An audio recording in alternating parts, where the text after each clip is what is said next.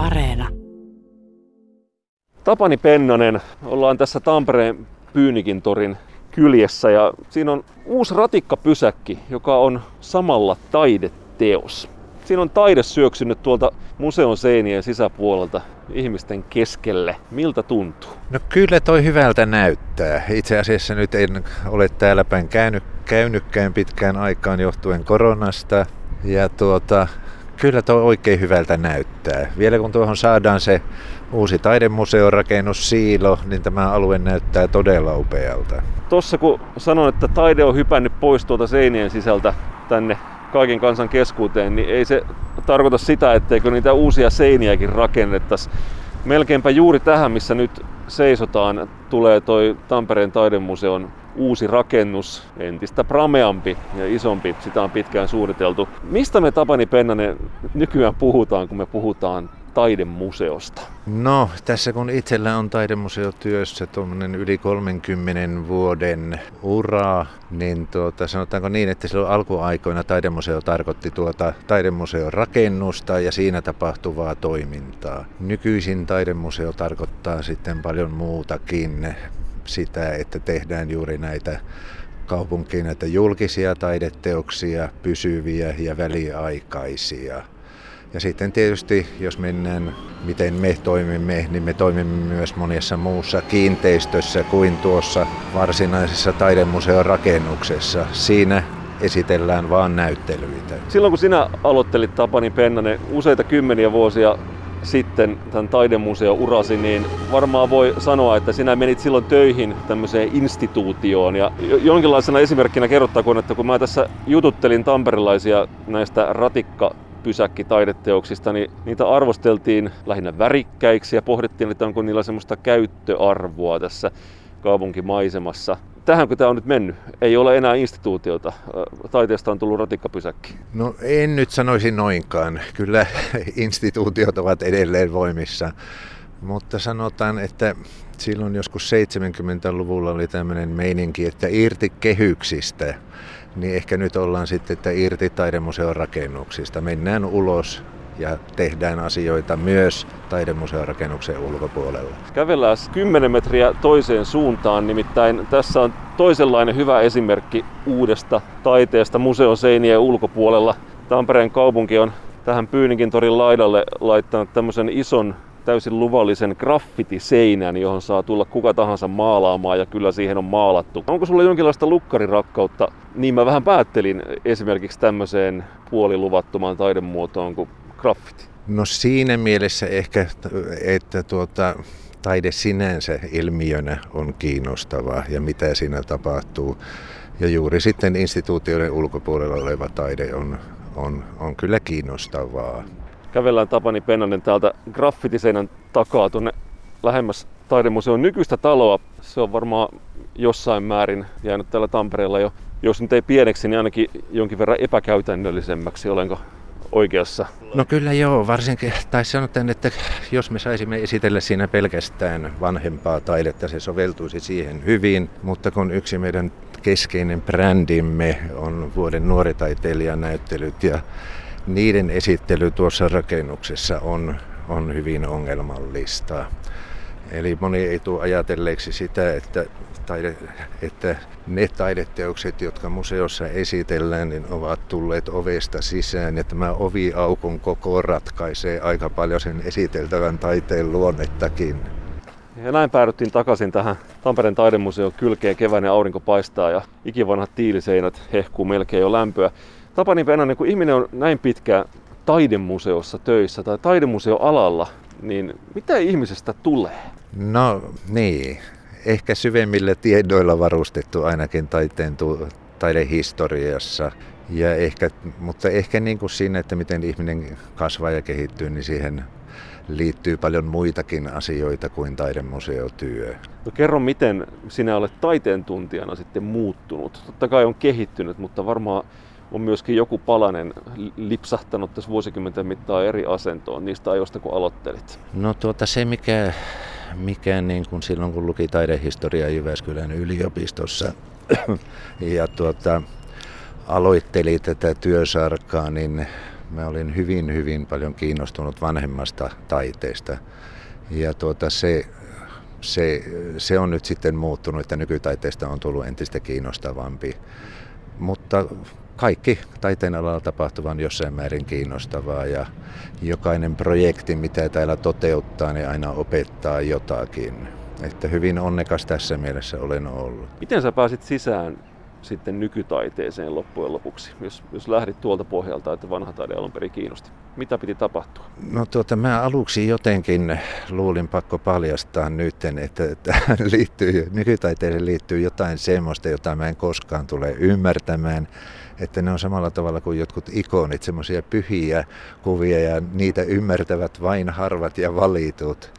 Mutta tuota, sitten itse asiassa sen asian oivaltaminen, että että tota kaikki mitä nykytaiteessa, mitä teoksessa on, niin se on jonkun siihen laittamaa. Ja tuota, että nähdä se myös sen tekemisen kautta, ei ainoastaan sen sisällön liittyvän mahdollisen viestin kautta. Että joskus voi todellakin ihmetellä ihan vapaasti, että mitä ihmettä tässä on touhuttu, kun tämmöinenkin on saatu aikaan. Että osa teoksista on toki sitten semmoisia, että ne on enemmän niin kuin filosofiaa kuin, kuin muuta. Että siihen tarvitsisi jonkinnäköisen oppaan kyllä.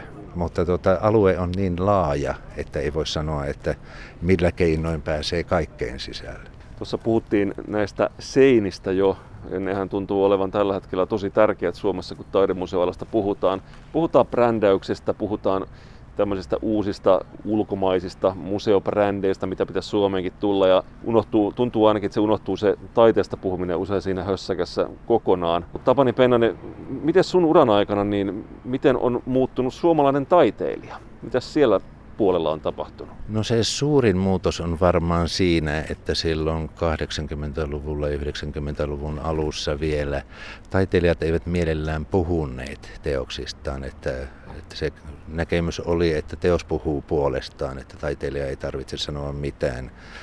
Ja tuota, nyt se on muuttunut, että nyt he hyvin innokkaasti kertovat asioista, ottavat kantaa ja ja ehkä se siinä onkin, että jotenkin se olisi se meidän tehtävä saattaa tämä heidän sanomisensa ja yleisö yhteen. Täällä Tampereella, kun vuoden nuorta taiteilijaa palkitaan ja sinäkin Tapani Pennanen olet siinä hommassa tiiviisti mukana, niin sä kohtaat näitä, näitä uusia kuumia nimiä taidekentällä. Sä sanoit tuossa, että sä olet siirtynyt itse nimenomaan myöskin nauttimaan ja ymmärtämään tätä nykytaidetta, mutta ymmärtääkö nämä uudet nuoret taiteilijat sinua? Joo, sanotaan, että niin, että tässähän tulee nyt tämä ikäpolvi. Itsekin olen miettinyt sitä, että kun olen päälle 60 ja tuota vuoden nuoret ovat hädin tuskin kolme ja kymmentä usein, niin että syntyykö sitä keskustelua. Mutta kyllä se, kyllä se on toiminut omasta mielestä hirveän hyvin, että tuota, me tarvitsemme toisiamme minä tarvitsen heitä siihen, että saamme näyttelyn aikaan ja he tarvitsevat minua siihen, että he saavat sen näyttelyn aikaan. Että tota, siinä sitten moni asia unohtuukin, että silloin kun keskustellaan ammatillisista asioista, niin ei siinä ikää hirveästi sitten paina. No ootko ajatellut Tapani Pennanen olevasi auktoriteetti? No itse asiassa en. En, en ole sillä tavalla, että olisin käyttänyt suoranaisesti jotain valtaa. Toki olen ollut tuota, tässä vuoden nuori taiteilija valintatoimikunnassa viimeiset noin kymmenen vuotta. Siinä käytetään valtaa. Ehkä siinä, että pääsen myös valitsemaan sitä, että ketä täällä taidemuseossa esitellään. Siinä käytetään valtaa. Että varmaan monen taiteilijan mielestä minä käytän, käytän valtaa. Mutta ei sitä itse kun yrittää vaan saada aikaiseksi näyttelyitä, jotka vetoaisivat myös yleisöön, niin ei sitä koe semmoisena vallankäyttönä. En koe, että olisin syrjinyt jotain taiteilijaa tietoisesti. Tihkuuko niitä juttuja tuolta tämmöinen suuren kaupungin taidemuseon näyttelypäällikkö kun on, niin, niin kuuletko itsestäsi huhuja tai tämmöisiä rivien välistä tulevia mielipiteitä? Oletko niihin, niihin tottunut tai niitä havainnut? No en ole kuullut, kuullut ja tuota, aiemmin näitä viestimiä, joiden kautta kuulisi tai, tai tuota, taiteilijapiireissä keskustellessa, niin ei kuule. Ja tuota, kun pysyy poissa somesta, niin säästyy monelta vaivalta. Niin, oli tulossa some itse asiassa seuraavaksi. Puhuttiin auktoriteetista, puhuttiin seinistä ja sinun roolista tämmöisenä tietynlaisena portinvartijana, näyttelypäällikkönä, niin miten nykyään taiteilija pääsee esille halutessaan tosi monia muitakin reittejä kuin saamalla tämmöiseen instituutioon, kuten Tampereen taidemuseon näyttelynsä. Hän voi saada yllättävänkin suuren yleisön ihan somen kautta. Tuolla maailmalla on siitä jo valtavasti esimerkkejä. Tuntuuko susta nyt kun jätät tämän alan pikkuhiljaa, niin tuleeko joku orpo-olo siitä, että, että taidemuseon alta kaivetaan niin kuin maata tämmöisellä ihan, ihan tietysti tahattomasti. No en, en näkisi sitä sillä tavalla, että pikemminkin on tullut vain uusia kanavia saada taidetta esiin. Ja sitten taidemuseoilla vähän niin kuin hyvässä ja huonossa mielessä on kuitenkin semmoinen asema, että ne tavallaan meritoivat taiteilijaa, että saadaan näyttelynsä tänne Tampereen taidemuseoon tai jonnekin muuhun museoon, niin on se edelleen semmoinen uralla eteenpäin auttava asia. Niin, se on jännä, että kaikista näistä uusista reiteistä huolimatta, niin, niin kyllä taidekentälläkin edelleen pidetään jossain määrin isona, isona juttuna, että saa tämmöiseen taloon, taloon näyttelynsä. Se on tuski muuttumassa ihan lähiaikoina vai? Niin, tuskinpa. Me on viime vuosina nyt tuota semmoista linjaa vedetty, että me on otettu paikallisia nykytaiteilijoita vuosittain pari kolme ja esitelty heitä tuolla museon alakerrassa. Ja toivotaan, että se niin kuin, toimii niin kuin meidän osalta, osalta tämän paikallisen taiteen esiin tuomisessa positiivisena asiana ja että tämä ymmärrettäisiin myös taiteilijapiireissä. Saamme jonkin verran myös muualta Suomesta pyyntöjä siihen, että pääsisi meille pitämään näyttelyä, mutta, tuota, mutta tämän linjauksen myötä olemme pitäytyneet paikallisessa taiteessa. No, sä olet Tapani Pennanen ollut paitsi taidepiirien kanssa tekemisissä, niin myöskin erilaisten korkeiden auktoriteettien. Mä käsitin, että sulla on ollut tämmöinen tietynlainen kesäduuni. Presidenttiparin kanssa olet vähän joutunut taidetta miettimään? No itse asiassa jostain vuodesta, olisiko se 2011 tai 2012 alkaen, olen kuratoinut tuonne presidenttiparin kesäasunnon Kultarannan puistoon veistosnäyttelyitä. Siinä on ollut nyt pari vuoden tauko, mutta tänä kesänä siellä toteutetaan taas tämmöinen kohtaamisia niminen veistos ja sen niin kuin varsinaisina järjestäjätahoina on sitten niin Alfred Kordelinin säätiö ja presidentin kanslia, mutta toki nämä valinnat, nämä ehdotukset, että mitä ne taideteokset on, niin käyvät myös presidenttiparin pöydällä hyväksyttävänä. Uskallatko kertoa Tapani Pennanen vaikkapa Sauli Niinistön taiteellisista näkemyksistä jonkun yksityiskohdan tai anekdooti, onko hän sun kanssa kommentoinut jotain teoksia, millainen hänen, hänen oma taidemakunsa on? No ei ole keskusteltu sillä tavalla suoranaisesti, että, että yksittäisistä teoksista. Sen muistan ainoastaan, että kun näitä on sitten esitelty opaskierroksilla, niin tuota, hän oli hyvin kiinnostunut Aimo Tukiaisen Marsalkka Mannerheimin ratsastaja patsasteoksesta. Sen yksi tämmöisistä esitöistä oli pari-kolme vuotta sitten esillä Kultarannassa. Silloin kun sinä aloitit Tapani Pennanen täällä alalla, niin, niin kuin monella muullakin alalla taisi olla niin, että, että oli jossain määrin ehkä helpompi päästä näihin hommiin ja se oli vähemmän ammattimaista erityisesti se touhu. Sen kuvan olen saanut.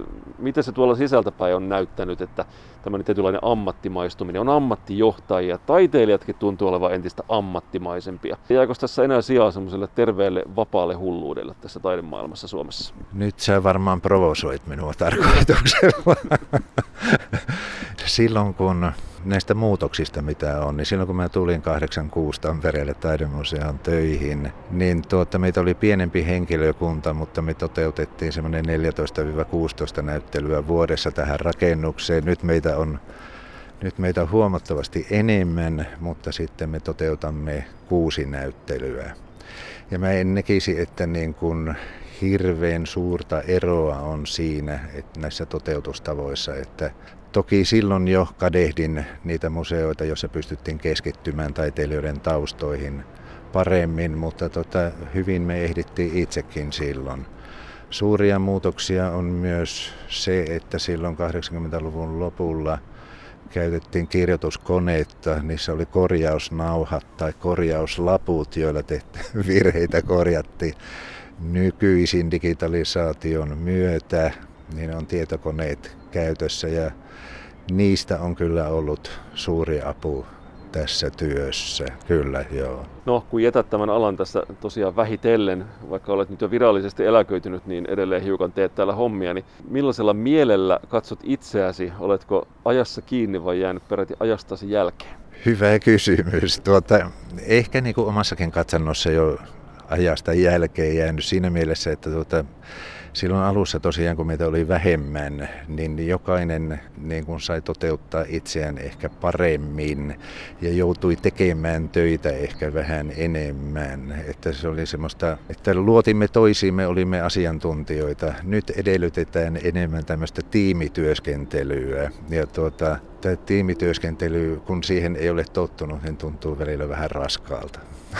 Mä sanoit Tapani Pennanen tuossa, että sä olet ammatillisesti opetellut ja tulemaan hyvinkin toimeen tämän nykytaiteen kanssa, mutta millainen on se privaatti Tapani Pennanen taiteen ystävänä? Miten sun kotona taide näkyy? No jonkin verran on tullut hankittua teoksia kotiinkin, mutta pääasiassa se varmaan näkyy siinä, että tota, luen paljon, mutta myös matkustelin paljon ennen koronaa ja kaikilla matkoilla käyn taidemuseoissa tutustumassa näyttelyihin. Itse asiassa ei oikein tiedä, että mitä sillä muuta tekisi, kuin kävisi museoissa. Kaupoissa tietysti, ravintoloissa ja niin poispäin, mutta joku semmoinen asia on, joka vetää sitten taidemuseoihin niin Lontoossa kuin jossain Venetsiassa tai muissakin maan osissa. Oletko sä joutunut ammattiurallasi olemaan varovainen tämän asian suhteen? Nimittäin kyllähän, kyllähän se sana kulkee ja juttu alkaa kiertää, että jos suuren tamperilaisen taidemuseon näyttelypäällikkö, hänen tiedetään olevan kallellaan johonkin tiettyyn taidesuuntaan pelkästään esimerkiksi, niin se alkaa näyttää pahalta. Pahat, pahat kielet alkaa laulamaan, että ei siihen museoon saa, saa sit näyttelyä, jos on edustaa jotain ihan toista suuntaa. Oletko sä joutunut painamaan niin kuin taka-alalle tätä omaa, omaa taidepuoltasi? No en ehkä tässä museossa työskentelevänä, niin en, en sillä tavalla koe. Muistan kyllä, että nykyinen taidemuseon johtaja Taina Myllyharju kerran sanoi, että tuota, taideostoissa meidän täytyy olla henki, kun ostamme itsellemme varovaisia, että ne on meidän aikomin, eli meidän museoiden kansainvälisen organisaation sääntöjen vastaista tavallaan käyttää hyväksi sitä, mitä tässä ammatissa saa tietää. Ja, tode, ja onhan siinä joku lahjonnan vaara tietysti tässäkin. Sitähän on puhuttu paljon että kyllä suomalaiset ramppaavat tai ennen koronaa ramppasivat museoissa hyvinkin aktiivisesti ja tämmöisiä esimerkkejä on esimerkiksi Ateneumin isot näyttelyt, jotka on välillä niin suosittuja, että siellä viimeisenä päivinä jono menee kymmeniä metrejä ove ulkopuolella. Se on taidemuseo, kulttuuria ja taidemuseokenttää sekin. Mutta onko Tapani Pennanen, onko nämä tämmöiset spektaakkelinäyttelyt vieneet jotenkin huomiota ja alaa tämmöiseltä ruohonjuuritason taidemuseotyöltä, joka sitten saa vähemmän huomiota nykyään mediassa? No kyllä noinkin voi sanoa, että yleisölle voi syntyä helposti se mielikuva ja varsinkin niille päättäjille, jotka päättävät meidän rahoistamme, että tuota, tehkää vaan niitä spektaakkelinäyttelyitä ja tuota, ei ymmärretä sitä, että meidän tehtäviin kuuluu myös muu, eli tuoda niin kuin vuoden nuori taiteilijan näyttelyt meillä, niin tuodaan tämmöistä nuorta taidetta esille. Mutta myös just paikallinen taide, se ei välttämättä tarkoita, etteikö nekin voisi olla spektaakkeleita, mutta kaikessa ei ole lähtökohtana se, että me tavoittaisimme yleisön, että me emme ole sillä viihdelaitos. Niin, viihdelaitoksesta kun puhutaan, niin nykyään moni museo joutuu tai on joutunut taipumaan siihen suuntaan, että on tuotu vähän sitä puuhamaa meininkiäkin, viihtyy koko perhe ja niin edespäin. Ja kyllähän teillä täällä Tampereen taidemuseossakin, joka tässä meidän vieressä jököttää, niin sielläkin on ollut näitä lasten piirtelynurkkauksia ja muita. Pidät ilmeisesti kuitenkin semmoista tiettyyn pisteeseen asti ihan hyvänäkin ajatuksena vai? Kyllä ja se, se on siis hyväksy, todellakin hyväksyttävää työtä, tämä, siis tämä yleisötyö. Mutta valitettavasti meillä ei vaan ole siihen oikein ollut niin kuin sopivia tiloja, että taidekasvatustyö, lasten kanssa toimiminen, taiteen opetus, niin kyllä ne sivuaa taidemuseotyötä on aina olleet tärkeitä osa-alueita.